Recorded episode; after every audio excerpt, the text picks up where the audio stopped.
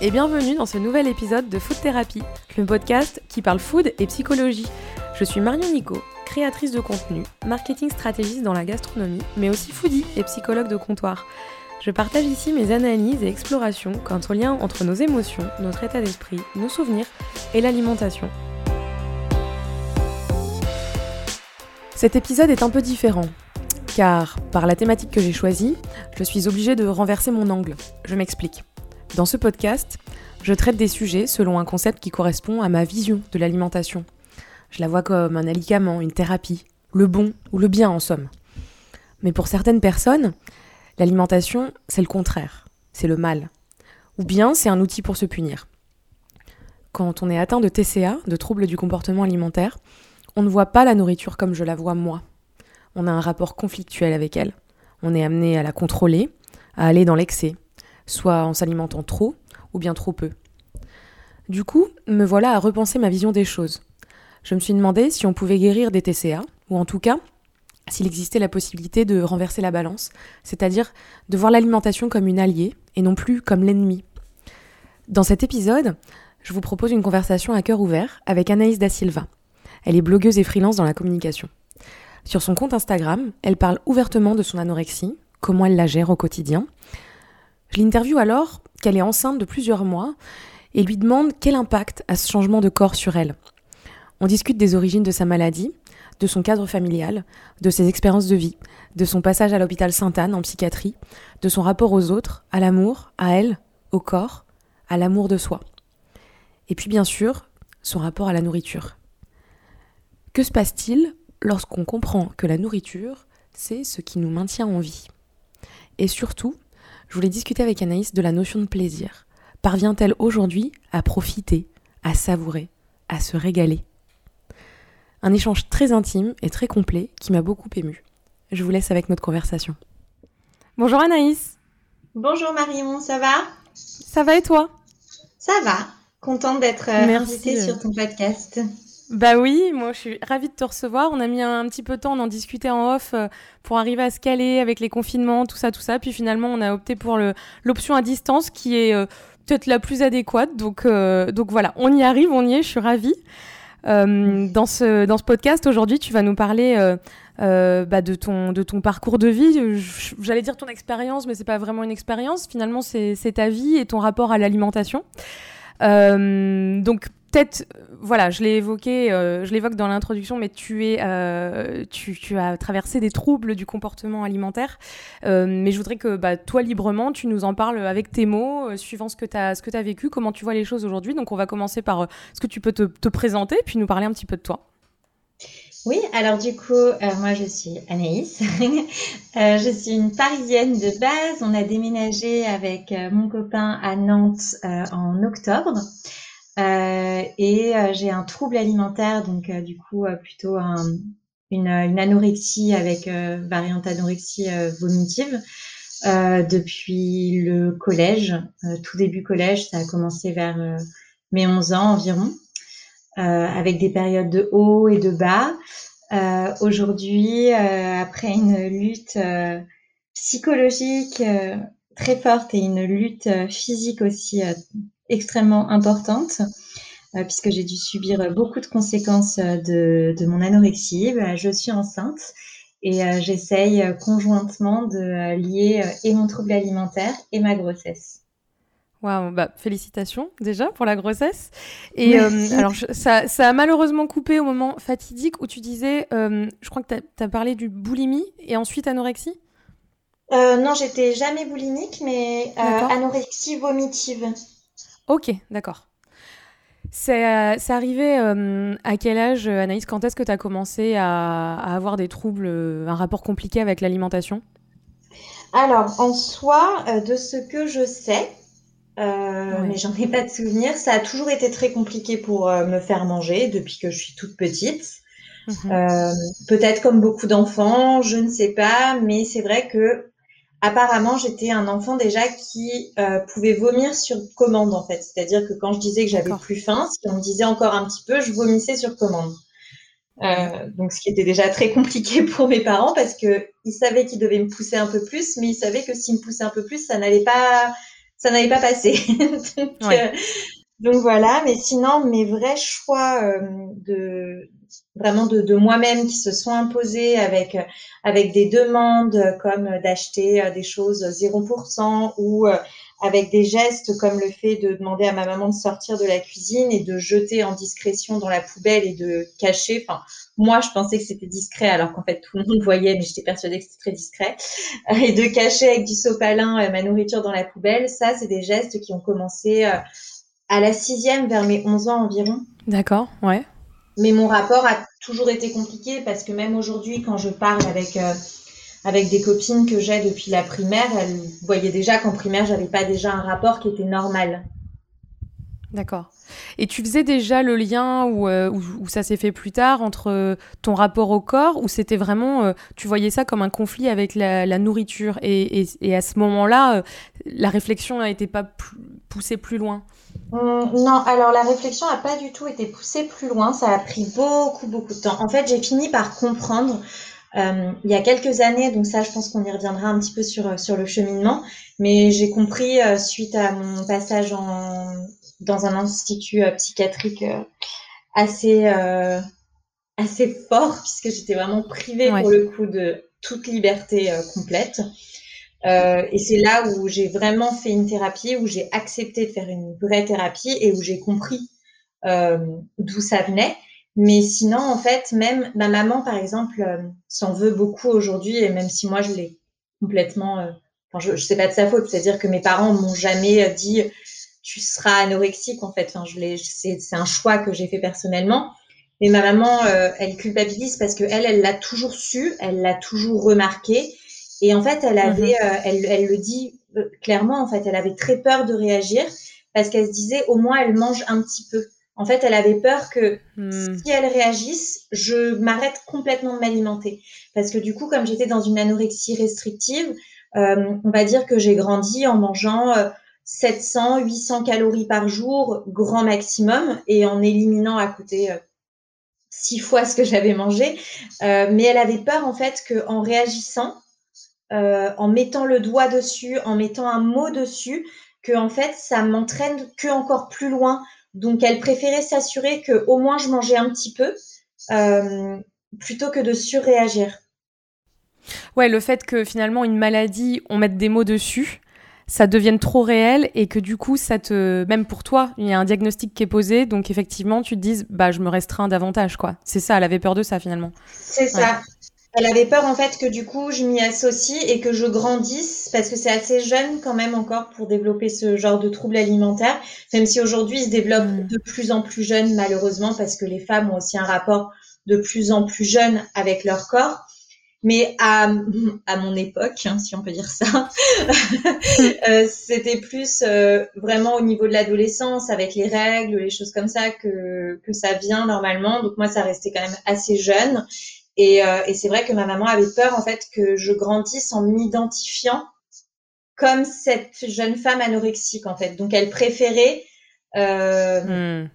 bah, s'assurer que je, que je mangeais euh, au moins un petit peu et que ça allait plutôt que, que de surréagir. Et puis après, à ce moment-là, je vivais avec elle et puis après, je suis repartie vivre avec mon père. Et en fait, à ce moment-là, bah, il n'y avait plus aucun contrôle et donc ça a été euh, une, euh, bah, ça a que accéléré ma chute vers euh, le trouble alimentaire. Et je pense que vers mes 14-15 ans, c'est là où, où ça s'est vraiment, vraiment accéléré très, très fort. Mais ça a commencé de façon assez, assez voyante à l'âge de 11 ans.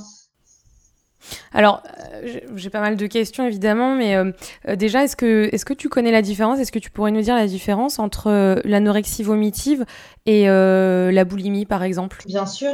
Alors en fait, on parle, on va dire qu'il y a trois grands troubles alimentaires. Il y en a beaucoup plus, mais les gens font une très forte restriction, ce qui est dommage parce que chaque trouble est complètement unique. on va dire qu'il y a trois grands troubles. Donc il y a l'anorexie, la boulimie et l'hyperphagie. Donc l'anorexie, ça se traduit par, ça peut être une anorexie pure et dure, ça peut être une anorexie mentale, une anorexie vomitive, qui se traduit du coup par une restriction maximum de la quantité euh, qu'on consomme pouvant aller jusqu'à zéro. En général, elle, elle, va se mettre aux alentours de 600 calories, entre 600 et 700, avec à côté des stratégies bah, de, compensation pour ce qu'on mange. la boulimie, ça va être de consommer euh, dans un temps imparti une grande quantité de nourriture que ensuite on va éliminer euh, cette fois-ci en se purgeant, en vomissant à plusieurs reprises, mais en ingurgitant une très grosse quantité de nourriture. Et l'hyperphagie mmh, est proche de la boulimie, euh, sauf qu'à l'inverse de la boulimie, donc on ne va pas se purger. On va donc ingurgiter pareil, une grosse quantité de nourriture dans un temps très restreint, mais on ne va pas le purger, on va le garder. L'anorexie vomitive, c'est encore une autre forme d'anorexie. Euh, en fait, c'est une anorexie où, euh, alors qu'on n'a pas mangé euh, de grandes quantités de nourriture, on va se faire vomir de l'eau jusqu'au malaise, en fait. Enfin, moi, c'était le but. En fait, je, si j'avais donc au lieu, par exemple, imaginons, j'avais envie de brownie. Bah, au lieu, comme mhm. une personne euh, qui souffre de boulimie, d'aller manger plusieurs parts de brownie parce que j'en ai envie et de me la faire vomir et de vraiment manger bah, le brownie entier, moi, parfois, euh, soit je le mangeais pas du tout, soit je faisais une mini bouchée et après je vomissais jusqu'à ce que je tombe dans les pommes. Waouh, ok. Et euh, j'imagine que maintenant tu as du recul sur la situation, donc peut-être que tu n'avais pas les mots à l'époque, et... mais qu'est-ce que tu cherchais à part contrôler, j'imagine, euh, euh, une apparence physique? Il y avait. Euh, tu étais consciente que tu te faisais du mal ou pas? Oui, oui, oui. Alors, en fait. Parce que rien que dans, rien que dans le fait de vomir, je veux dire, quand on vomit, c'est quand même, il y a, une sensation physique très désagréable, même avec des douleurs parfois abdominales qui peuvent durer plusieurs jours. Donc, j'imagine que, que, rien que ça, ça devait, tu devais sentir un mal-être. Euh, en fait, c'était tant mieux pour moi. Ça va paraître très difficile, mais j'en parle vraiment euh, mm. librement. J'ai écrit euh, deux livres dessus et pour moi, c'est pas tabou. Et on a tous des démons et j'ai pas de mal à assumer les problématiques en fait qui se mettent à mon trouble. donc pour mm-hmm. moi, en fait, l'anorexie n'a jamais été une quête de beauté. bien au contraire, en fait, il y avait deux raisons. Donc la première, c'était parce que bah, déjà ça me permettait de rester vraiment cet enfant que mes parents avaient besoin que je reste, que je reste cette petite fille qu'il fallait protéger. En fait, pour eux et surtout pour ma maman, c'était très important que je sois malade euh, de n'importe quelle façon. Mais en fait, ça lui permettait de garder ce lien avec moi. Et en fait, ma famille s'est toujours réunie autour de ma maladie. On a toujours eu des gros problèmes de famille entre mon père, ma mère, mon frère. Euh, et en fait, nous quatre, on devenait une famille quand je tombais très malade. Euh, par exemple, je mmh, okay, en fauteuil roulant pendant cinq jours parce que en fait j'étais tellement dénutrie que je pouvais plus marcher. Donc j'étais en fauteuil roulant et là bah, tout le monde était à l'hôpital, tout le monde était calme, personne se fâchait. Euh, en fait tout le monde se réunissait autour de ma maladie. Et puis euh, pour moi c'était surtout euh, vraiment très important de, de, enfin ma maladie en fait c'était plus une façon de repousser les gens en fait, je savais que, et je le sais encore aujourd'hui, c'est parfois quand j'ai des crises, quand j'ai des repoussées de, troubles alimentaires au jour d'aujourd'hui, c'est qu'il y a quelque chose qui ne va pas. Et en fait, c'est souvent parce que je, une situation me déplaît, parce qu'il y a quelqu'un dans mon entourage qui me dérange, parce qu'il y a un trop plein et que j'arrive pas à dire non. Et en fait, c'est un peu ma façon de dire aux gens, foutez-moi la paix. Et en fait, c'est une façon de t'exprimer. Hmm. Exactement. En fait, je sais que plus je suis malade, plus les gens restent loin de moi. En fait, ça fait peur la maladie. Et d'autant plus l'anorexie, c'est quelque chose qui fait peur, comme toutes les maladies mentales. Euh, ça, ça effraie les gens. Et en fait, moi, je le sais. Et du coup, j'utilisais ça pour tenir les gens très éloignés de moi. Et en même temps, quand on a, euh, enfin, de par l'anorexie, c'était un peu euh, un, un, cheminement vers la mort, en fait. Enfin, moi, j'étais très heureuse de, de, de, me faire du mal et de vomir et de, de me dire, bah, tu l'as bien mérité, en fait. C'est bien fait, à mal, et bien tant mieux. C'était vraiment une. Alors, c'est à la fois. Euh, à la fois, euh, ouais, il y, a trois choses en fait. Tu dis c'est à la fois pour maintenir les gens éloignés, mais finalement pour euh, garder les proches, ceux qui t'aiment, donc ta famille proche, soudée. Oui. J'imagine que ça a à voir avec le divorce de tes parents et certainement que en, quand tu as fait une psychanalyse, tu as, fait le rapprochement parce que c'est un peu ce que tu décris là, quoi. Mais et puis et puis le troisième point, c'est ce que tu disais à l'instant de, de te punir, quoi Et est-ce que est-ce que c'est quelque chose finalement euh, après coup tu dis c'est vraiment arrivé avec le divorce de mes parents ou finalement tu parlais que tu avais certainement déjà souffert de ce qu'on appelle les troubles de, l'oralité alimentaire chez le chez le jeune enfant? Alors en fait chez moi euh, c'est même beaucoup plus profond en fait vraiment qui remonte euh, même à des choses de bébé. En fait j'étais un enfant qui était quand je suis née en fait j'étais je suis née pour une raison on va dire. Mes parents s'étaient déjà séparés, se sont remis ensemble en se disant il faut qu'on fasse un autre bébé parce que c'est ça qui va nous réunir. En même temps, mon frère hmm. voulait pas que je sois là. Il demandait quand est-ce qu'on me rendait à la maternité, quand est-ce que j'allais mourir. Donc mon frère m'aimait pas. Mes parents ont quand même fini par divorcer euh, un an après ma naissance. En fait, j'avais l'impression d'être un échec et que du coup, euh, en fait, la raison pour laquelle on m'avait mise sur terre, en fait, bah, j'avais échoué et que, bah, en fait, pour pouvoir me faire pardonner, il fallait que je me fasse mal, en fait. Hmm, T'étais un bébé éponge, quoi, et à la fois euh, pansement, enfin ce que tu décris pour euh, le, couple, et puis toi tu t'es vu comme un, comme un bébé pansement, en fait, c'est ça? C'est ça, exactement. Et donc du coup, moi, c'était ma façon de dire, bah d'une part, en fait, ce corps, je je le déteste, en fait, je vous le rends. Toutes les raisons pour lesquelles vous m'avez mise au monde, j'en veux pas, et je vous le rends. Vraiment, je vous le donne, je vous le rends, j'en veux pas. Euh, et je compte pas le respecter parce que vous ne me respectez pas en tant que en tant qu'être humain. En fait, je ne suis pas là pour les autres. Je suis là pour moi et pour moi-même. Et en fait, je n'en veux pas de tout ça. Et en même temps, me faire mal pour euh, dire bah j'ai échoué. Donc de toute façon, c'est la seule façon de me faire pardonner. Hmm. Bah là, tu en parles avec euh, une lucidité et une analyse d'adultes et de personnes qui est en tout cas, si pas guéri, sur le chemin de la guérison. Euh, mais j'imagine que ça a été très long. Qu'est-ce que, quand est-ce que vraiment tu as commencé à être prise en charge? Est-ce que tu peux nous raconter un petit peu ton, parcours du combattant, les différentes, j'imagine, stades et, paliers que tu as pu rencontrer? Et puis euh, peut-être quand est-ce que tu as commencé euh, à être prise en charge aussi mentalement, psychologiquement? Alors, donc c'est un petit peu particulier mon chemin. Euh, donc c'est assez récent effectivement, mais j'ai toujours été très lucide. Par contre, euh, quand mm. j'en parle, quand j'en ai parlé, c'est toujours été avec énormément de, de, de, lucidité, comme si je savais vraiment pourquoi je le faisais. Euh, ouais. Ça, ça a toujours été clair dans ma tête. Ça a jamais été une, une, recherche, une quête de je ne comprends pas pourquoi. Non, ça a toujours été très clair. Euh, maintenant, mon chemin effectivement de, prise en, de prise en charge a été euh, très particulier. Donc de mes 11 ans à mes 14 ans, ça avait été à peu près euh, maintenu par ma maman. Euh, après, je suis partie vivre avec euh, mon père, qui lui n'avait jamais vu que j'avais un trouble alimentaire. À ce moment-là, il était marié, donc il s'est marié plusieurs fois. À ce moment-là, il était avec quelqu'un qui avait une fille qui a vu elle que j'avais un trouble alimentaire, comme tout le monde. Hein. Tout, le monde l'a toujours su, sauf mon père. mais vraiment, il y a même des gens qui ont essayé de lui dire et il disait ah non, mais Anaïs, elle a une gastro. Anaïs, elle a mal au ventre. Ah, mais elle a mal dormi. il était dans le déni total, quoi. Il avait toujours une raison pour expliquer, les, hum. pour me trouver des excuses.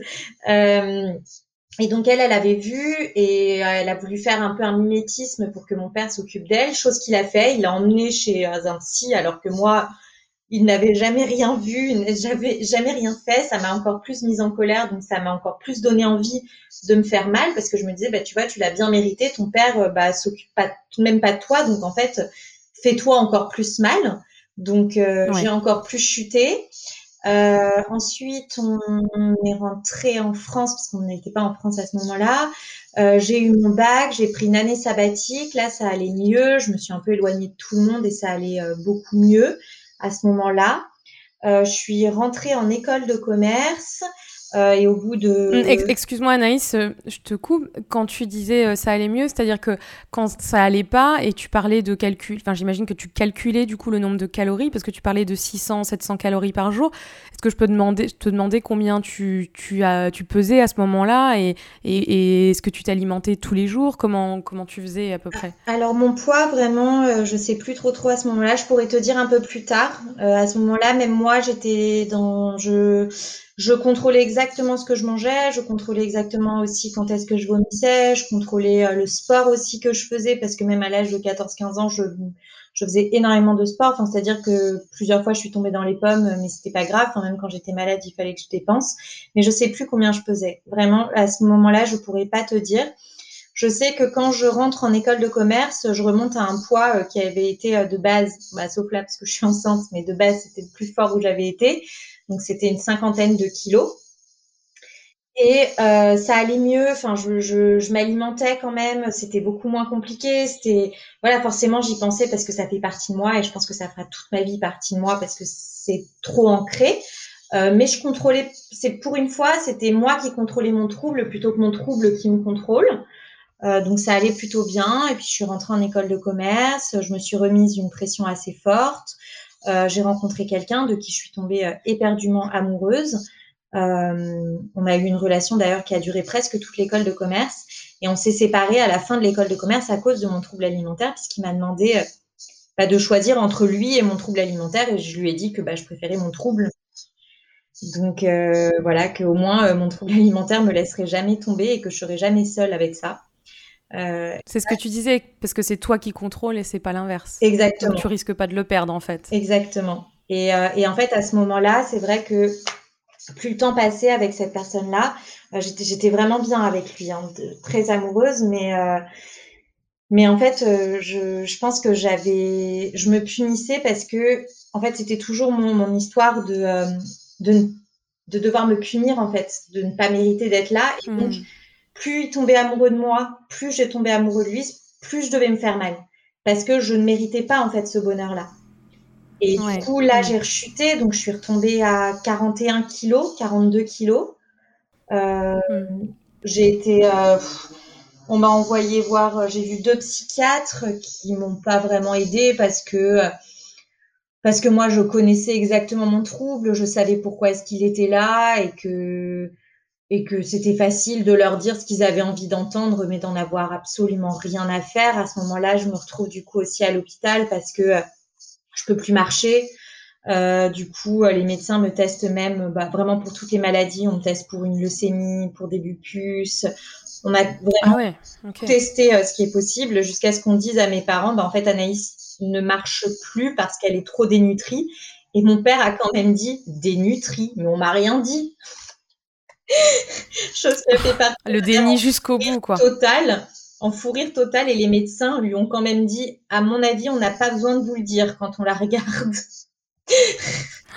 mon dieu ouais donc euh, donc voilà donc là mon père a ouvert les yeux il se dit il faut absolument que je l'aide non non non il a absolument pas réussi il m'a pris un studio euh, toute seule euh, ce qui a été pire parce que du coup j'étais seule il y avait personne donc je pouvais manger encore moins oh là là. Hmm. voilà. Et euh, jusqu'à ce que euh, du coup la personne avec qui j'étais euh, me dise bah en fait c'est horrible parce que les médecins me disaient à ce moment-là si vous continuez comme ça madame da Silva à 35 ans vous êtes morte. Et il y avait mon copain avec moi et j'avais dit au médecin bah c'est pas grave que la mort elle vienne je l'attends. J'avais pas peur de la mort. J'ai jamais eu peur et en fait j'étais même contente qu'elle vienne finalement quoi Ouais, parce que tu es dans une démarche d'autodestruction à ce moment-là. Exactement. Euh, c'est presque le but, quoi. Et ben c'est le but, c'est le but. Et, euh, et, donc, en fait, lui m'a dit, mais tu te rends compte, je suis en train de construire avec quelqu'un, euh, de parler de enfants, mariage à la fin de l'école, qui en fait, bah, a qu'une envie, c'est mourir, quoi. C'est pas possible. Ouais. Donc, en fait, c'est soit tu, on s'en sort tous les deux et je t'aide et, et voilà, soit, bah, en fait, tu tu guériras pas et tu choisis de rester avec ton trouble alimentaire. Et donc, j'ai décidé de rester avec mon trouble alimentaire. Hmm. Ça a dû être difficile, ça, même pour toi. Enfin, j'imagine que pour lui, ça l'a été. Et, et, pour toi, ça a dû être difficile quand même de. Ah, ça a été horrible. Finalement, de, de prendre cette, cette solution de, de presque. Parce que c'était ta zone de confort, quoi. Ça a été horrible et c'est quelque chose qui m'a détruite et qui m'a euh, hantée pendant des années. Des années, l'impression mmh. d'avoir fait le mauvais choix. Bah, je sais que j'ai fait le mauvais choix de toute façon parce que que euh, aujourd'hui j'ai rencontré vraiment l'homme de ma vie ou pas, euh, ça reste de toute façon le mauvais choix. On ne choisit jamais euh, son anorexie plutôt que la personne qui nous aime. Donc de toute façon c'est le mauvais mm. choix.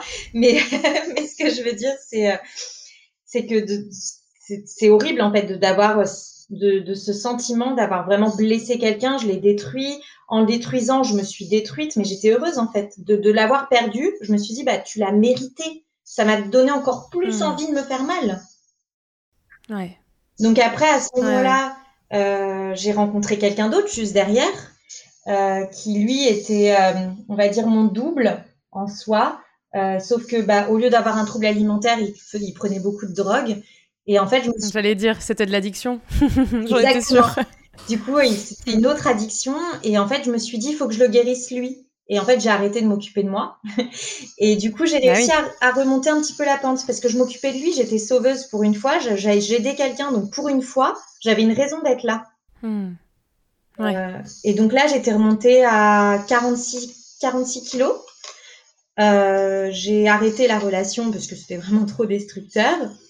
J'ai rencontré de nouveau quelqu'un. Ça a toujours été avec, en fait, de, avec mes troubles, d'avoir des hommes dans ma vie, puisque j'ai toujours eu ce besoin d'être un peu une chose, en fait. Euh, et dans, d'accord. Et dans ma vie de compenser de recevoir un, de recevoir de l'amour que tu pensais ne pas recevoir de ta famille finalement. Exactement. Et euh, souvent avec des mm. personnes qui pouvaient me faire du mal ou des choses comme ça. Et, et en fait, euh, juste après, du coup, je rencontre quelqu'un d'autre avec qui je, je, me suis finalement même paxée. Euh, qui est une personne absolument, euh, absolument incroyable, euh, mais qui n'était malheureusement pas ma personne. Euh, je, hmm. je, voilà, c'est une personne adorable et, et, si un jour il entend ce podcast, j'espère qu'il a trouvé quelqu'un qui sache l'aimer de la façon dont, dont il aime les gens, parce que c'est une, vraiment une très très très belle personne. Euh, ah, c'est beau en tout cas ce que tu dis. C'est vraiment une belle personne, mais juste c'était pas ma personne à moi. En fait, moi je suis persuadée qu'on est deux âmes séparées et qu'il faut les réunir.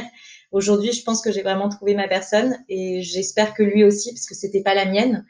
Et donc du coup, euh, en fait, avec lui, bah finalement, vu que j'ai rejoué ce jeu, euh, bah du coup, ça m'a fait retomber parce que j'étais pas, pas heureuse et c'était ma façon de d'essayer de l'éloigner.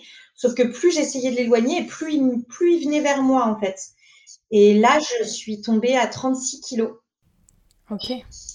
Euh, là, je suis tombée à 36 kilos. Là, c'était un, un, enfer. Hein. Lui, il le pauvre a, dû prendre des antidépresseurs parce que je, je l'ai fait vraiment vivre un enfer. Enfin, tu l'as emmené avec toi, quoi. Voilà. Tous les jours, il rentrait. Mm. J'étais évanouie dans la maison. Euh, euh, il devait mal garer la voiture le soir parce qu'il savait que s'il rentrait après telle heure, j'allais pas manger. Et en fait, lui, du coup, avec l'aide de mon oncle, m'ont fait interner en psychiatrie. D'accord. Euh, à Sainte-Anne. Euh, donc à, à, ce moment-là, vraiment, je, je bah, vraiment, je, je, tombais dans les pommes. Je mange, je m'alimentais vraiment presque plus. J'étais, j'étais peut-être à 600 calories. Je pesais ouais 36 kilos. Euh, je marchais beaucoup. Je, je, partais du travail. Je faisais du sport quand je rentrais du travail. J'allais même jusqu'à. Alors, tu avais quand même, voilà, avais quand même une activité professionnelle à ce moment-là. Ah oui, j'étais trader. Hein. Ok. Donc j'avais une. Ah ouais. En plus, en plus, en plus, un boulot qui est euh, qui est dans le qui est dans le dans, dans l'adrénaline et dans euh, et dans l'action. Euh, et dans la performance complète. Ouais.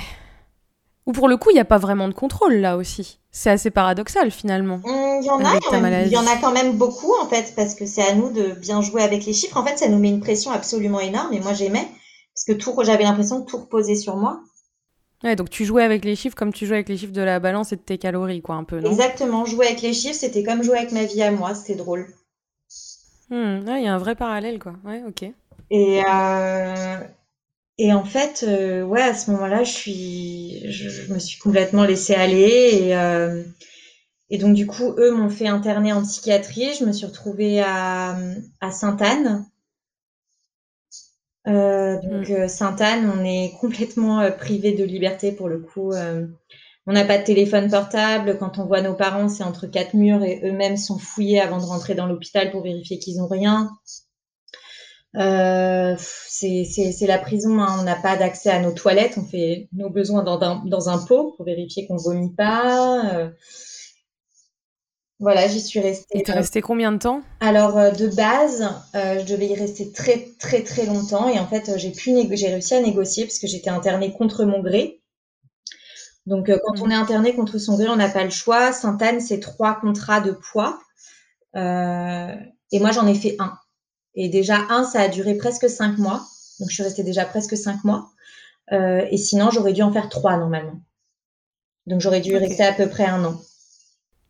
Donc, ça t'a, ça t'a sauvé finalement Ou comment, comment, quel, quel regard t'as sur cette, euh, ce passage à Sainte-Anne? Alors, euh, moi, j'en parle avec beaucoup de positives. c'est-à-dire que quand on, quand on me demande d'en parler, on me dit Mais attends, mais c'est hyper violent, c'est c'est inadmissible de faire vivre ça aux gens.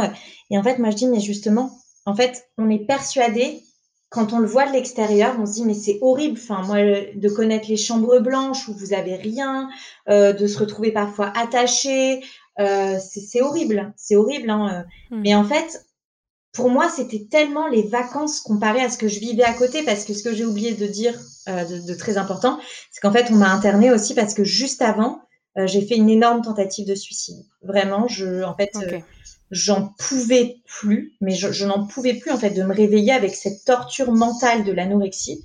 Et je me suis dit, bah en fait, tu sais quoi, je, te donne ma vie, j'en peux plus, j'en peux, je, vraiment, j'en peux plus. T'as gagné, je te donne ma vie. T'as gagné le combat. Hmm, c'est ça. Et en fait, quand euh, c'est ma mère qui m'a sauvé la vie. Euh, elle a eu euh, ce qu'on appelle, je pense, l'instinct maternel. J'étais chez elle. Hmm. Elle était partie faire des courses. Et j'ai pris 18, euh, ouais, une, boîte complète, une, boîte de 18 euh, en somnifères et antidépresseurs. Euh, et en fait, ma mère a senti qu'il y avait un truc qui n'allait pas. Elle a posé le sac de courses et elle a même pas fait ses courses. En fait, elle est rentrée et elle a appelé les pompiers. Et en fait, ils lui ont dit, bah, 3-4 minutes après, on pouvait pas la sauver, en fait. Ouais. Donc, elle a vraiment eu ce sentiment, c'est hmm. ça. Et quand moi, je me suis réveillée après avoir vomi, m'être fait purger. Euh, j'ai dit, j'ai regardé ma mère dans les yeux et je lui ai dit, mais pourquoi tu m'as sauvée? Ça a été horrible pour moi. Enfin, je, je voulais pas être sauvée, je n'en pouvais Tu lui en as voulu? J'en ai voulu énormément, énormément.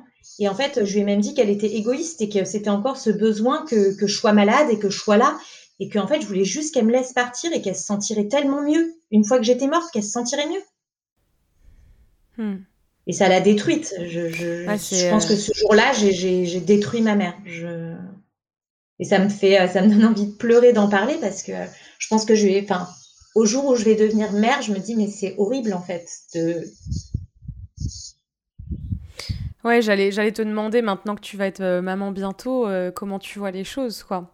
Euh, parce que bah vraiment en fait donc déjà juste pour terminer avec Sainte-Anne, enfin moi je le vois avec beaucoup de positif. Mm. Si j'étais pas allée à Sainte-Anne, j'en serais pas là aujourd'hui. Moi je me suis rendu compte à Sainte-Anne que les gens avaient peut-être l'impression que c'était la prison. Moi j'avais l'impression que que c'était tellement simple par rapport à la vie que j'avais dehors que c'était des vacances en fait. Et, euh, et en fait je suis quand je suis sortie, je me suis fait cette promesse à moi-même de jamais y retourner. Et en fait ça a toujours été heureusement que j'y suis allée parce que comme ça je sais que je n'y retournerai jamais et pour ne pas y retourner, je me hmm. batte tous les jours. Et même si tous les jours c'est dur, hein, même encore aujourd'hui, euh, c'est vachement dur de, voir sa grossesse, de voir son corps changer quand on a un trouble alimentaire et de ne rien pouvoir faire. Euh, hmm. quand on est comme moi obsédé par le contrôle, euh, c'est très très compliqué à gérer. De s'autoriser aussi ce bonheur, c'est c'est très compliqué. Moi, au tout début, je voulais même pas qu'on soit heureux parce que je, je me disais on va m'arracher ce bonheur, c'est sûr, on va m'arracher. Je, voulais même pas euh, le. Voilà, c'était très compliqué. Et, euh, en fait, aujourd'hui, euh, je sens qu'il y a beaucoup de choses qui se passent. Je sens que le, chemin est encore très, très, très long. Hein. On en parlait encore avec mon conjoint il y a, il y a deux semaines. Il m'a demandé de lui faire une promesse à la fin de ma grossesse, il savait que j'allais perdre du poids, mais de m'arrêter à un poids santé, en fait voilà, on a fait un contrat tous les deux parce qu'il a peur et il sait que c'est encore là et que, et que je devrais vivre avec. Mais, euh, mais en fait, aujourd'hui, je me bats pour moi, mais je me bats aussi pour, euh, bah, pour ma fille, en fait, parce que hmm.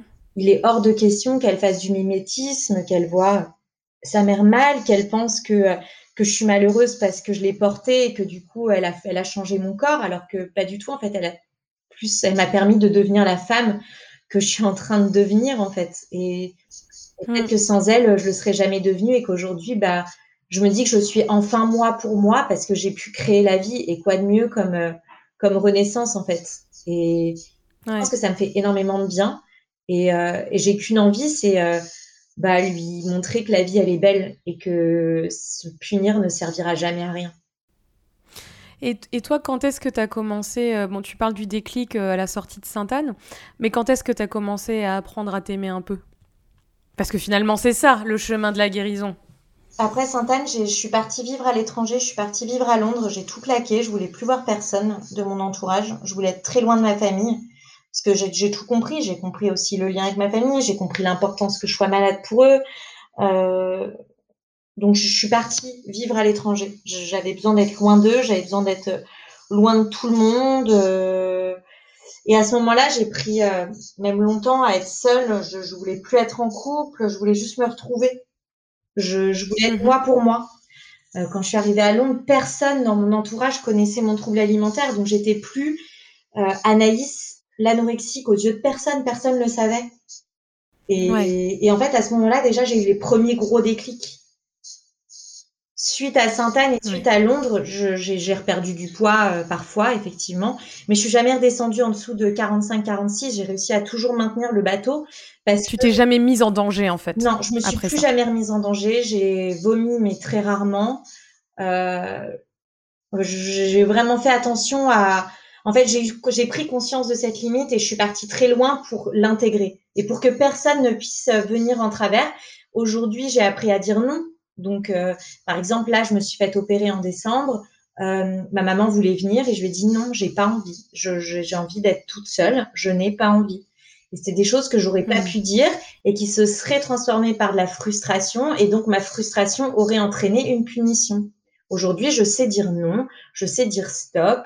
Euh, et ça, ça a été le, fait de partir, le fait de partir loin de, des autres, le fait de, de me construire rien que pour moi avec des gens qui me connaissaient pas et de revenir. Après, le fait de revenir euh, a été hyper positif, que les gens voient que aujourd'hui j'étais moi pour moi. Hmm. Mais ça, ce chemin-là, tu, l'as fait vraiment toute seule comme ça ou tu avais quand même un suivi psychologique? Ou même depuis, tu as, été voir un psy là récemment? Comment... Non, quand je suis partie à Londres, j'ai tout coupé. En fait, euh, mon, ma psy, euh, du coup, de, parce que j'avais gardé ma psy de Sainte-Anne, m'avait dit Anaïs, c'est une très mauvaise idée, on peut continuer à faire des visios. Et en fait, je lui ai dit non, je veux partir à Londres et être Anaïs, pas Anaïs l'anorexique. Je ne veux pas avoir de suivi psychologique. Je veux être loin de l'anorexie et je ne veux pas y penser. En fait, je veux me définir autrement que cette personne malade. Mhm. Et donc, tout ce chemin-là, je l'ai fait toute seule. J'ai été célibataire, je voulais être avec personne à Londres, euh, pas eu d'homme pour compenser, pas eu de. Je voulais juste être moi pour moi. Euh, j'ai quitté finalement, bah, c'est là où j'ai réussi à quitter mon travail, à faire un travail qui était euh, qui me correspondait moi. J'arrêtais de d'être trader parce que ça faisait plaisir à mon entourage et parce que ça leur montrait que j'étais hyper douée en chiffres. Euh, j'ai commencé à me définir moi pour moi parce que j'ai arrêté de, de, vivre autour de ce trouble et de ce besoin des autres que Anaïs soit de telle façon. Et donc tant mieux que pendant longtemps j'ai pas eu de psy. Au jour d'aujourd'hui, j'en ai repris parce que euh, parce que c'est compliqué d'accepter euh, le, le, corps qui change. Et puis aussi parce que euh, il y a d'une part accepter le corps qui change très compliqué. Euh, et puis aussi parce que le fait d'être tombée enceinte ça m'a euh, fait remuer tout et que j'ai compris encore d'autres choses et que et, et du coup j'ai besoin d'avoir quelqu'un pour en parler parce que il y a une autre chose que j'ai compris en partant loin, c'est que nos proches ont beau nous aimer, ils ont jamais les bons mots, et que finalement ça crée de la frustration. C'est pas leur job de nous aider. Et plus on leur demande de nous aider, plus on rentre dans ce cercle vicieux. Et, euh, et j'ai pas envie de les mettre dans la thérapie. Et c'est quelque chose que je fais de loin, euh, sans, sans l'aide de personne, avec euh, avec un spécialiste avec qui je peux parler. Et, euh, et ouais, doucement, je sens que que, que je, que je que m'approche. En tout cas, peut-être pas de la guérison parce que je pense que je vivrai avec toujours. ouais. Mais en tout cas, de la paix Hmm. Pas avec toi-même, quoi. Exactement. Hmm. Et avec tes relations. Ouais, parce me foutre la paix. tu, décides, tu, voilà, tu décides euh, où sont tes limites euh, avec les autres, en fait. Exactement. C'est pas eux qui. Euh, hmm. Je comprends ce que tu veux dire. Et, et avec l'alimentation, alors, parce que moi, il y a quelque chose qui m'interroge dans dans, ce podcast, j'ai plutôt l'habitude de recevoir euh, des discours finalement euh, plutôt contraires au tien, puisque c'est des personnes qui utilisent la nourriture comme euh, outil thérapeutique. Donc c'est vrai que là, on est complètement à l'opposé. Euh, et, euh, et c'est des personnes qui racontent, alors soit euh, pour des maladies voilà, physiques, hein, chroniques, etc., ou alors qu'on traversait des périodes très difficiles psychologiquement, parce que isolement, parce que, voilà, ou tout simplement des choses même qui sont plutôt gays. Hein. Par exemple, tu parlais de l'étranger, bah voilà, moi j'ai vécu aussi longtemps à l'étranger, et j'ai reçu des personnes qui ont été expatriées aussi, qui parlaient de à quel point la nourriture était un vecteur de lien Donc en fait, je me demande, avec dans tes relations de couple, dans euh, cette arrivée à l'étranger. Euh, comment tu faisais euh, avec l'alimentation et comment tu fais maintenant? Quel rapport tu avais à l'époque? Euh, peut-être on bon peut-être pas la période où vraiment tu as été très mal parce qu'on comprend que tu étais dans le contrôle et que tu t'alimentais quasiment pas mais peut-être à partir du moment où tu as été à Londres euh, est-ce que ça ça a changé? Est-ce que tu pouvais accepter des invitations? Comment comment tu te comportais quand euh, quand tu allais je sais pas moi déjeuner avec quelqu'un? Quand on découvre un pays moi je dis toujours je découvre un pays par l'estomac. Donc bah tu vois en goûtant je sais pas bah tu vas à Londres tu fais un, un fish and chips et puis aussi tu en apprends un peu sur comment sont les anglais etc voilà un petit peu comment Comment tu as vu la nourriture euh, à cette époque-là? Comment tu fais euh, socialement à ce moment-là? Alors, euh, quand je suis sortie de Sainte-Anne, j'ai pris aussi une autre décision. J'ai beaucoup de choses qui ont changé à la sortie de Sainte-Anne. Non seulement j'ai déménagé, mais je suis aussi devenue végane à ce moment-là. parce que j'ai vu l'alimentation autrement. Malheureusement, après, j'en bah, mes détours sont revenus, enfin mes travers sont revenus et donc j'ai très mal euh, géré le véganisme puisque je l'ai utilisé comme euh, restriction finalement. Mais au tout début, je suis devenue végane à post Sainte-Anne et ça a été pour moi extrêmement thérapeutique. En fait, pourquoi? Parce que il y avait tellement de couleurs, tellement de saveurs et en fait moi je suis retombée amoureuse de la nourriture via sa beauté. En fait, moi ce que j'aimais c'était la une assiette qui était belle, et c'est là où j'ai commencé à faire des photos sur Instagram de, de ce que je faisais. De, de... En fait, c'était la beauté des couleurs. Plus il y avait de couleurs, plus j'en avais envie. J'avais besoin de, de, couleurs, de formes, de textures. C'était et le véganisme, c'est ça qui le rendait beau. Et en fait, moi, j'ai mhm. pris le véganisme comme un mode de thérapie euh, qui a été de base très très bien. J'ai pu manger des glucides comme euh, du riz, comme des pâtes qui paraissent bateaux pour les gens, mais pour moi, extrêmement complexe. Euh, c'était quelque chose qui n'en faisait pas du tout partie, sauf que bah après, bah, mes travers sont revenus et que finalement euh, le véganisme a été une restriction euh, encore plus forte. et puis à côté, j'ai dû arrêter de toute façon le véganisme parce que malheureusement pas à cause du véganisme, mais à cause de mon anorexie, j'ai énormément de problèmes de santé. Euh, qu'il fallait que je remange des œufs et du poisson. Euh, que c'était vraiment une question de vie ou de mort en fait. Mais, euh, mm. mais le véganisme pour moi a été euh, salvateur. C'est quelque chose qui m'a qui m'a permis de, de, de retrouver ce plaisir de cuisiner, de retrouver ce plaisir de, de goûter les saveurs à Londres. Londres, c'est la première capitale du véganisme. Il y a tellement de choses à découvrir de vegan. Euh, C'était un vrai plaisir, un vrai plaisir. Et puis, j'adore, euh, j'ai toujours aimé, mais ça va en lien avec mon trouble alimentaire, j'ai toujours aimé cuisiner pour les autres. En fait, c'était ma façon de leur montrer que je les aimais. Et alors, malheur s'ils me disaient qu'ils aimaient pas. J'avais l'impression ah qu'on me disait, je ne t'aime pas. C'était horrible. Ah, mais je suis pareil, tu sais. J'ai pas, alors moi, j'ai pas souffert de troubles du comportement alimentaire, mais moi, la nourriture, ça a toujours été ma façon de dire aux autres que je les aime. Et c'est pareil, je peux le prendre personnellement si on n'aime pas. ah ouais, on a vraiment cette impression de qu'on nous arrache le cœur. C'est terrible. Ouais.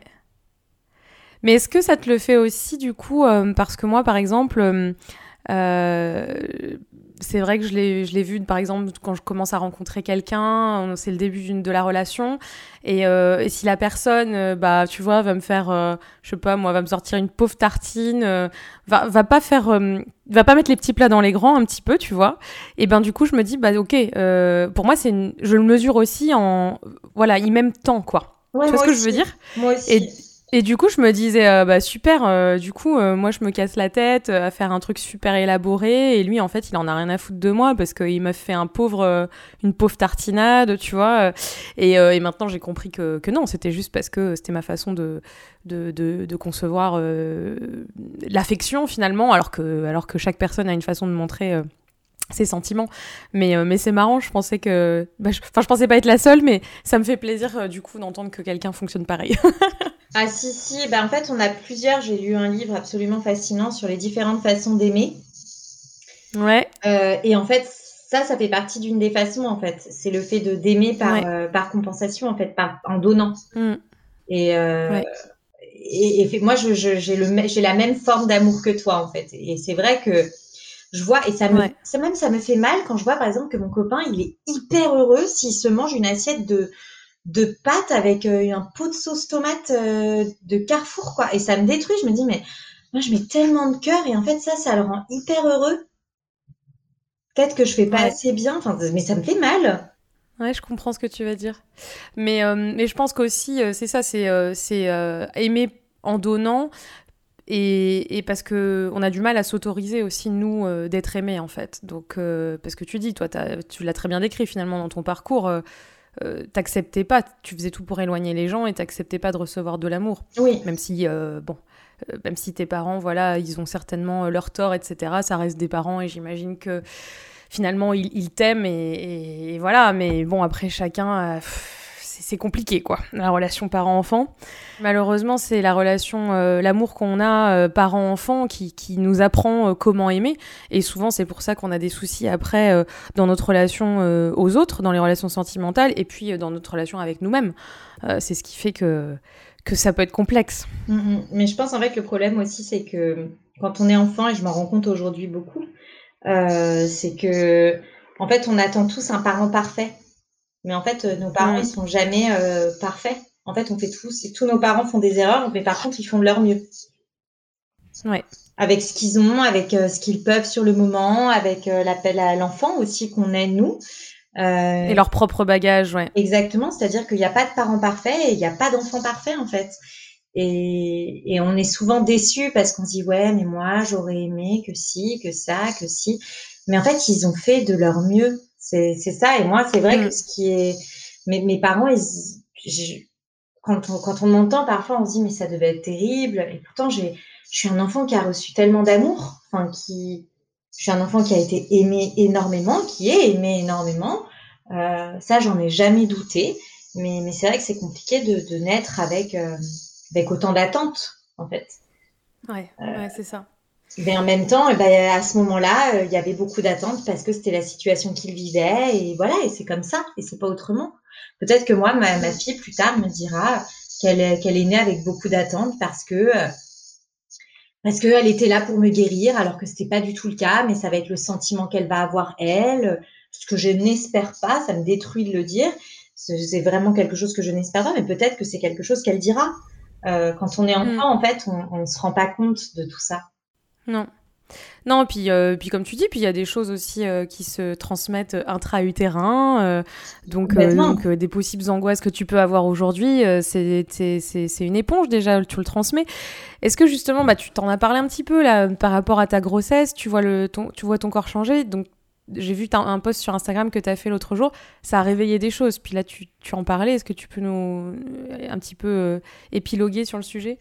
Oui, ça a réveillé euh, beaucoup de choses. En fait, c'est compliqué parce que je me retrouve encore dans cette dualité où d'un côté, d'un côté, je suis absolument émerveillée, mais chaque jour, je suis émerveillée. Là, il y a quelques jours, euh, j'ai vu pour la première fois les premières vagues euh, et ondulations sur mon ventre et que j'ai pu voir le premier coup de pied. Je l'avais déjà senti, mais là, j'ai pu le voir et ça m'émerveille. Et euh, d'un côté, je suis extrêmement reconnaissante envers bah, ce corps que j'ai très longtemps dénigré, que j'ai même essayé de tuer.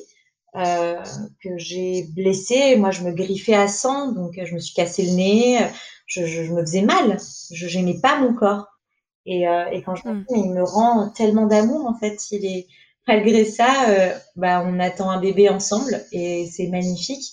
Et d'un autre côté, euh, bah, c'est compliqué parce que, et puis quand on est enceinte, tout le monde, tout le monde se donne le droit de, de te regarder. De toucher? De te toucher. Et puis de toucher aussi peut-être. J'ai du mal avec le contact de base. Par exemple, ma mère qui me touche, ça me dérange depuis des années. Je ne veux pas qu'elle me touche. Euh, même mon copain, il me dit, mais t'es pas depuis. Maintenant, il me connaît, donc il a arrêté de le dire, mais il me disait tout le temps que j'étais pas tactile. Mais je suis pas tactile. J'ai du mal avec mon corps, donc j'aime pas mm. qu'on me touche. Donc je touche pas les autres. Par respect, vu que j'aime pas qu'on me touche. Euh, et sauf que quand on est enceinte, tout le monde se donne le droit de dire oh, mais qu'est-ce que t'es belle, mais ton ventre te va si bien, je peux toucher, oh là là. Et, et ça c'est dur, c'est dur parce que moi je me trouve pas belle enceinte. En fait, c'est dur parce que je suis obligée de le tous les jours je le regarde, tous les jours je le vois. Euh, et autant avant, bah, l'anorexie permettait de le cacher, plus personne te regarde. Je me rappelle, je me baladais dans la rue, on me disait oh là là, on dirait qu'elle va mourir. On te voit plus. Hmm tu vois, plus tu perds du poids, moins on te voit. Et, euh, Et, en fait, là, tu prends plus de place. Voilà, jamais là, là, tu prends de la place, hein, c'est assez sûr. Je suis même gênée quand on me propose de passer devant tout le monde. Mmh. Et je me bats toujours, je dis je suis enceinte, je suis pas handicapée. oui, parce que aussi tu veux pas, tu veux pas que la grossesse soit vue comme une maladie. Exactement. Il y a aussi ça. Et ça, ça, je me parce que parce que il y a parce qu'il y a une certaine diminution physique à un moment donné, donc euh, ça peut être vu comme une maladie, mais non. Quand mes mm. copines me disent, mais attends, mais je vais te porter ton sac, mais et ça m'énerve. Je me dis, mais, merde quoi. Enfin, en fait, je, je, je, suis une femme enceinte, mais je suis une femme tout court en fait. Je n'ai pas besoin mm. d'aider. C'est vrai que cette dualité est compliquée parce que d'un côté, je suis extrêmement reconnaissante et j'ai euh, pour la première fois un plaisir à me masser, à me mettre de la crème. C'est un plaisir. Je, je, le fais plusieurs fois par jour et c'est beau et c'est doux et, et j'aime ressentir tout ce que je ressens dans mon corps que je ne sentais pas avant. Je, je sens mon corps vivre et c'est beau et c'est très beau. Et d'un autre côté, j'ai de la colère. Je me dis mais mais merde quoi, genre c'est mon corps à moi. Euh, arrêtez de d'essayer de vous l'approprier. Et donc, ça me met en colère. Et donc, j'ai cette dualité des choses. Et ça remue beaucoup, beaucoup de choses. Je me dis, est-ce que je suis une hmm. bonne mère? Est-ce que, est-ce que mon bébé ressent tout ça Ce que je ressens? Euh, C'est dur. C'est compliqué. Ouais, ouais. Ouais, j'entends bien. Puis d'avoir des envies, de lutter contre ces envies, de... Oh, c'est... C'est difficile. Ouais. Et l'alimentation pour euh, de grossesse, l'alimentation pour deux, parce que là, tu alimentes deux personnes, comment ça se passe? C'est compliqué. ouais. Je dis toujours, euh, je passe mon temps à dire à mes amis ou à mon copain, oh, je suis grosse. Il me dit, t'es pas grosse, t'es enceinte. C'est très compliqué euh, au point que, et ça je le, dis aussi très librement, hein, que même mes envies de grossesse, je les refoule. Alors, ça va parce que mon obsession de grossesse, c'est le yaourt. De, je, mon frigo est rempli de yaourt à toutes les sauces, de frozen yogourt, de yaourt à la fleur de sureau, de yaourt façon skir, tous les types de yaourt, j'ai envie de yaourt. Ça va, c'est très léger. Sauf qu'il y a des moments où j'ai une envie, où j'ai faim, je ressens la faim, j'ai faim, euh, ou alors j'ai une envie de, de, gras et je vais pas le faire. Si j'ai faim, si c'est si c'est pas l'heure de manger, je vais pas manger. Et si euh, si j'ai une envie énorme, là j'ai une envie de pizza depuis des jours, mais je l'ai pas fait, alors que j'en ai envie. Parce que ouais, il y a toujours, il y a toujours en fait finalement le, naturel qui revient au galop, quoi. C'est ce contrôle qui fait partie de toi, quoi. C'est que j'arrive à mm. manger. Alors pour le coup, je ne contrôle pas combien je mange. Euh, je, je, mange bien, voilà, je, je, je m'alimente. Je ne rate aucun repas, mais aucun. Euh, je, je, dirais que j'arrive pas à me poser, j'essaye parce que je compense du coup avec beaucoup de marche à pied et beaucoup de sport, mais j'essaye de freiner doucement. Euh, c'est pas facile, mais euh, mais j'essaye. Mais par contre, aller au-delà, accepter de laisser aller, là c'est pas possible. C'est que je, je n'y arrive pas. T'en es pas là, ouais. Mais tu, tu prends du plaisir quand même? Tu dirais que tu arrives à prendre du plaisir aujourd'hui à manger? C'est rare Hmm. Ça a toujours été rare et c'est très rare. Il y a quoi, deux semaines, j'ai pris du plaisir pour le coup. On a mangé un truc avec mon copain, il y avait de la truffe et j'adore la truffe. Et, euh, pour le coup, ça faisait longtemps que j'avais pas eu du plaisir, euh, mais c'est rare. C'est rare et c'est très troublant pour moi parce que ça veut dire que je suis heureuse et bien et c'est compliqué. Alors comment tu te fais plaisir euh, Comment tu arrives à, t'honorer tu vois, à, honorer ton corps? Tu, je parlais des massages là, parce que tu es enceinte. C'est quelque chose de nouveau parce que tu es enceinte ou c'est ou c'était un moyen finalement euh, de, de, te, de, te, dire allez, je me fais plaisir? Non, c'est vraiment parce que je suis enceinte. Ouais. Donc il n'y a pas finalement, il n'y a pas de, de, de, choses dans la vie que tu fais où tu arrives à, Ouais, c'est ça, je pense que le mot c'est ça, c'est à, t'honorer toi, quoi.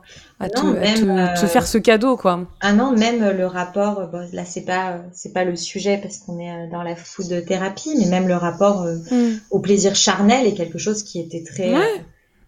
Très malsain. Mais il est, il est, il est similaire, bien sûr. Ouais, qui était très très malsain en fait, parce qu'il faut lâcher prise, parce que c'était. Ah, t'es plus dans le contrôle, ouais, c'est ça. Exactement, et c'était très très très malsain. Hein. Mm. Euh, est-ce que, hum, Euh, tu parlais tout à l'heure, euh, en tout début, donc tu expliquais très bien les, différentes, les différents troubles du comportement alimentaire. Il y en a un qu'on n'a pas cité, c'est l'orthorexie.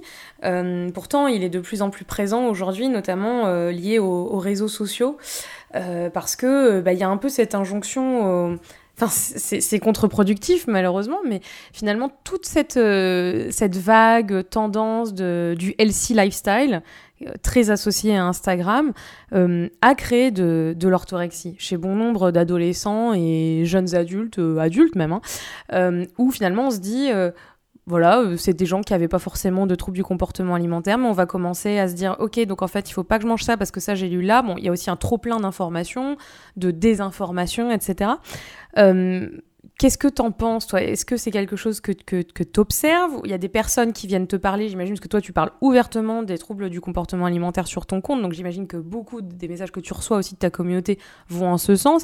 Est-ce que il y a, y a, des sujets d'orthorexie qui, qui euh, viennent sur la table ou, pas forcément encore? Alors, euh, c'est venu à plein, plein, plein de reprises. On m'a même demandé, euh, mais en même temps, tu partages des recettes qui ne sont que orthorexiques. Alors, j'en ai pas, je l'ai pas cité dans les troubles du comportement alimentaire parce que, et euh, je l'ai dit, c'était un grand débat hein, que j'avais ouvert sur mon compte. Euh, pour moi, l'orthorexie n'est pas une maladie. Euh, c'est un mmh faux mot qui a été créé pour encore mettre les gens dans les cases parce que manger sain dérange. alors, mmh. il y en a qui poussent, comme moi, l'obsession en fait de manger sain, qui, devient une obsession. Mais dans ce cas-là, en fait, c'est le, ce n'est pas de l'orthorexie, c'est de l'anorexie mentale et restrictive. Parce que si on regarde, c'est exactement les mêmes symptômes. Sauf qu'en fait, c'est plus simple de dire le mot orthorexique parce que c'est moins grave que de l'anorexie. Ça reste de l'anorexie, sauf que c'est une anorexie mentale et restrictive. C'est tout. Hmm, d'accord. L'orthorexie, c'est un faux mot qui dérange, qui a été mis euh, euh, pour, mettre les gens dans les cases. Par contre, les gens qui sont fans de, de manger des fast-food, ben, on les met dans. eux, ils n'ont pas un problème de, de boulimie ou d'hyperphagie, apparemment. Non, c'est normal. Hmm. Et en fait, ça dérange qu'on veuille manger sain. Alors, effectivement, il y en a qui le poussent à l'extrême, comme moi. Et moi, je ne suis pas orthorexique, je suis anorexique restrictive. Et ça m'énerve ce mot d'orthorexie. C'est une nouvelle façon de rendre les gens malades. Alors oui, par contre, pour répondre à ta question, oui, les réseaux sociaux ont poussé à ça effectivement. Hmm. À se comparer au corps des autres. C'est pour ça tout à l'heure d'ailleurs que je te disais au tout début du podcast que ça devient de plus en plus jeune. Parce que les, gens sont sur les bah réseaux sociaux très jeunes et que le rapport au corps se pose beaucoup plus vite et que, et que voilà. Mais pour moi, l'orthorexie est une fausse maladie qui a été créée pour rassurer euh, les gens parce que ne pas manger comme les autres, c'est quelque chose, comme la nourriture est quelque chose de très social. Euh, du coup, quand on ne mange pas un petit peu comme les, comme les normes, euh, ça dérange. Et moi, ça m'énerve parce que il y a l'orthorexie qui n'est finalement pas du tout une, une orthorexie, mais quelqu'un qui juste aime manger sain et aime donner à son corps des choses saines, aime faire du sport. c'est là où la personne prend du plaisir. Moi, par contre, effectivement, anorexie ou pas, j'adore les légumes. Euh, et qui est une anorexie hmm. ou pas, euh, j'aime le brocoli, tu vas manger des salades, c'est un plaisir pour moi. Je j'aime ça. Je comparé à voir du gras, je j'aime pas, ça me dégoûte, j'ai jamais aimé, je ça me donne pas envie, même enceinte, j'ai plutôt envie de manger, euh, je sais pas, une bonne nectarine. Je n'ai pas envie de craquer sur un sur un truc qui dégouline de gras, ça me fait pas envie. Bon, mais que j'ai un trouble alimentaire ou pas, on me dirait ah oui mais t'es orthorexique. Non, en fait, j'aime juste les trucs sains. Bon après il s'avère que finalement moi je ne suis pas orthorexique, je suis anorexique restrictive ou anorexie hmm. mentale. En ce moment c'est plus de l'anorexie mentale puisque je ne suis pas dans la restriction comme je suis enceinte, mais je reste dans l'anorexie mentale. J'ai toutes les démarches de et l'orthorexie, c'est une anorexie mentale. Il faut arrêter de, de, de, vouloir donner un, un, un, grand nom comme ça c'est soit quelqu'un qui vraiment aime manger, mais qui sait aussi se faire plaisir, sauf que bah, peut-être que son plaisir à cette personne, c'est de dégommer une, barquette de fraises, en fait. Et je vois pas en mm. quoi c'est un trouble alimentaire d'aimer manger euh, sain. Après, mm. Après, je pense que dans l'orthorexie, il y, y, a le côté contrôle en fait. c'est contrôle euh, à, manger que sain. Voilà. C'est ce que tu dis, c'est de l'anorexie. Mm. Je ne vois pas la différence entre une anorexie mentale et une, et une orthorexie. Il faudrait mm. qu'on me l'explique. Ouais. J'ai fait un podcast en, en décembre avec euh, une psychologue spécialisée des troubles du comportement alimentaire, euh, bah, notamment chez les adolescents, forcément. Et, euh, et, on parle du lien, en fait, le sujet c'est ça, hein, c'est TCA et réseaux sociaux. Donc on explique un petit peu ces choses-là et, et oui, c'est vrai qu'on fait le lien avec, euh, avec l'anorexie. Après, je pense que c'est ce que tu dis, c'est un mot qui est, qui est relativement récent. Et euh, c'est pour dire que ça touche de plus en plus de monde. Mais comme on peut pas dire que euh, tant de personnes sont touchées d'anorexie mentale ou restrictive, peut-être que c'est un mot qui a fait son apparition pour ça. Et c'est, oui, ou c'est alors c'est pour pas dire que c'est une anorexie légère, quoi. Ah bah complètement, tu vois. Là, on le voit, par mm. exemple, euh, dans l'anorexie, donc j'ai cherché. Hein. Dans l'anorexie, on parle de contrôle obsessif sur la quantité d'aliments ingérés. L'orthorexie est plutôt un contrôle obsessif sur la qualité des aliments ingérés. Mais c'est la même chose, mm. en fait. Mm. Ouais. ouais. Parce que de toute façon, quelqu'un qui est anorexique, certes, elle va contrôler la quantité, mais elle va aussi, elle va pas aller euh, manger une frite. Enfin, c'est ridicule. En fait, c'est le même mot. Et pour moi, hmm. l'orthorexie. Ouais, je comprends. C'est un, débat, en, tout cas, c'est un débat super intéressant et, euh, et, et, ouais, je suis contente de le voir comme ça aussi. Mais euh, ah ouais, pour moi, c'est une autre forme. c'est une, une, forme d'anorexie. C'est pas un, un, nouveau trouble hmm. alimentaire. Pour moi, ce n'est pas un trouble alimentaire, c'est une forme d'anorexie. Ouais. Du coup, euh, on va arriver aux dernières questions de ce podcast. le podcast s'appelle Food Therapy. Toi, qu'est-ce que ça t'évoque comme nom? que euh, l'alimentation soit une, euh, un médicament, chose qui est très vraie. On appelle ça d'ailleurs des alicaments. Et c'est un très beau mot et c'est la vérité. De voir la nourriture plutôt comme, euh, comme son ami plutôt que son ennemi. Ouais. Et toi, tu y arrives aujourd'hui, ça ou pas? Doucement. Ouais. C'est, euh, j'ai des, des, choses, oui. Tu vois, pour moi, il y a certains aspects de, de l'alimentation qui effectivement sont très thérapeutiques. Par exemple, j'adore faire mon pain et faire mes pâtes à tarte. En fait, mettre le main, les mains, pardon, dans la texture, comme malaxer le beurre, malaxer les farines. C'est, en fait, je, je, je retourne à la vie. Mmh. Et euh, je reprends contact avec la matière, quoi. Exactement. Et pour moi, du mmh. coup, c'est une énorme forme de thérapie. Bah, y a, là, pour le coup, tu vois, c'est c'est euh, le parallèle avec le contact charnel, hein, finalement. Hein, quand on touche la pâte, et tout ça. Euh. Il euh, y a de la sensualité hein, ah, dans, la pâtisserie. Hein. Totalement, totalement. Je suis mais mm. mille fois d'accord avec toi.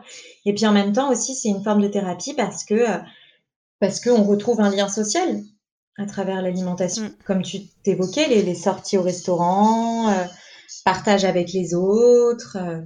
donc c'est moi, c'est comme ça que je vois le nom de ton podcast. En tout cas, c'est euh, une autre forme de thérapie et euh, une thérapie euh, via l'alimentation qu'on arrête de voir comme un ennemi, mais plutôt comme, comme son meilleur ami.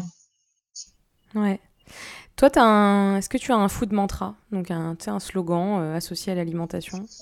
Non, j'ai plein de j'ai plein de mantras. J'adore les mantras. Je suis fascinée des mantras, mais pas alimentaires. À part comme je disais, que, que l'alimentation soit ton médicament, euh, chose qui est, qui est très vraie, mais, euh, mais j'en ai pas forcément.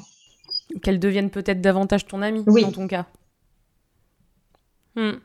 Ouais. C'est logique hein, finalement que tu en aies pas. Hein. Euh, ça m'aurait étonné, tu vois. Parce que je veux dire, l'alimentation, euh, tu l'as tellement vu euh, décrier finalement toute ta vie que ça aurait été bizarre qu'elle prenne une place positif comme ça du jour au lendemain euh, dans ta vie, quoi. Ah oui, oui, j'en ai pour le sport, j'en ai pour plein de choses, mais j'en ai pas pour l'alimentation. Ah ouais. Et alors une autre question aussi peut-être un petit peu difficile. Euh, pour, euh, pour les gens que j'interviewe, on a tous un plat doudou, quoi, un plat réconfortant. Donc c'est quand on va pas bien, on va se réconforter avec la nourriture. Euh, donc ça peut être un, un, plat, tu vois, qui nous rappelle l'enfance en général, euh, quelque chose qui nous fait du bien. Alors est-ce que dans ton cas, il y a quelque chose, ou finalement c'est quelque chose que tu n'as pas aujourd'hui non plus, ou c'est quelque chose que si tu as aujourd'hui, mais qui est arrivé plus tard, euh, parce que depuis peu tu prends plaisir à manger, etc. Mmh. Pas vraiment, à part j'adorerais pouvoir manger plus de pizza. C'est un truc qui me fait toujours du bien. J'adore les pizzas et les pâtes encore plus. En fait, la nourriture italienne. Mais euh, j'en mange pas assez pour euh, pour prétendre que c'est mon plat doudou parce que même si j'ai besoin de réconfort, en fait, quand ça va pas, en général, je vais certainement pas manger. Donc ouais. voilà. Bah oui. mais mais du coup, tu tu arrives à avoir du plaisir avec la pizza et la et les pâtes? de temps en temps, oui, pas toujours. Euh, ouais. Parfois sur le coup, et puis le après est très difficile à gérer. Mais, euh, ouais, il y a de la culpabilité. Doucement, j'y arrive euh, de temps en temps. Et, et, ça fait du bien. La dernière fois, justement, avec la truffe, c'était. Je, ça m'a vraiment ému, en fait, que de dire à mon copain que j'avais pris du plaisir, que c'était vraiment bon. Ouais. Ouais, j'imagine. Hmm. Ouais, bah écoute, euh, merci beaucoup Anaïs, c'était très enrichissant et très émouvant aussi. Euh, il y a des moments, bon là on n'avait pas mis la webcam, mais il y a des moments, je te jure, j'ai eu un petit peu les larmes aux yeux. J'étais très émue de ce que tu racontais et, merci d'avoir été aussi euh, ouverte et sincère sur ton parcours parce que je pense que c'est rare et ça fait du bien d'entendre ça et puis de voir que bah, on peut s'en sortir même si c'est toujours finalement difficile et que, et que bah, ça l'est d'autant plus quand on est une femme parce qu'en plus on est bah, on est soumise à, des changements, euh, notamment au niveau du corps, que peut-être on n'a pas autant quand on est un homme. Et euh, tout simplement parce qu'en plus, là, euh, tu portes la vie, donc, donc d'autant plus. D'autant plus.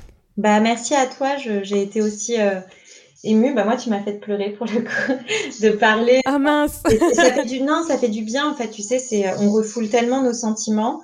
Moi, je m'interdis de ressentir. En fait, je m'étais annihilée. Enfin, plus on descend dans le, dans le, corps et dans le poids, et moins on ressent de sentiments, et ça fait du bien en fait de, de ressentir les choses. C'est agréable de se dire que bah, si on pleure, en fait, c'est qu'on est en vie, et c'est du coup la plus belle des choses qui soit.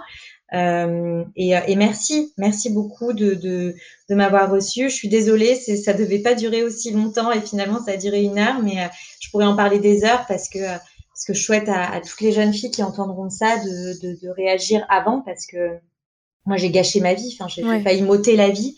Euh, mm. Et, c'est ce que je souhaite à personne en fait, parce que la vie elle est très très belle, elle est vraiment très belle. Quand on se l'autorise, elle est, elle est magnifique. On a toujours des, des, problèmes dans la vie, des aléas, ça arrive à tout le monde malheureusement, mais, euh, mais en fait c'est ça qui la rend encore plus belle et que de s'empêcher de la vivre ne résoudra rien du tout. Donc merci à toi. Moi, j'ajouterai rien. J'aime bien, j'aime bien cette phrase finale pour clôturer le podcast, donc je vais rien ajouter. Merci Anaïs et merci à vous de nous avoir écoutés. Merci Marion. Retrouvez dès à présent la recette réconfortante de mon invité ou la mienne sur mon site food-thérapie.com.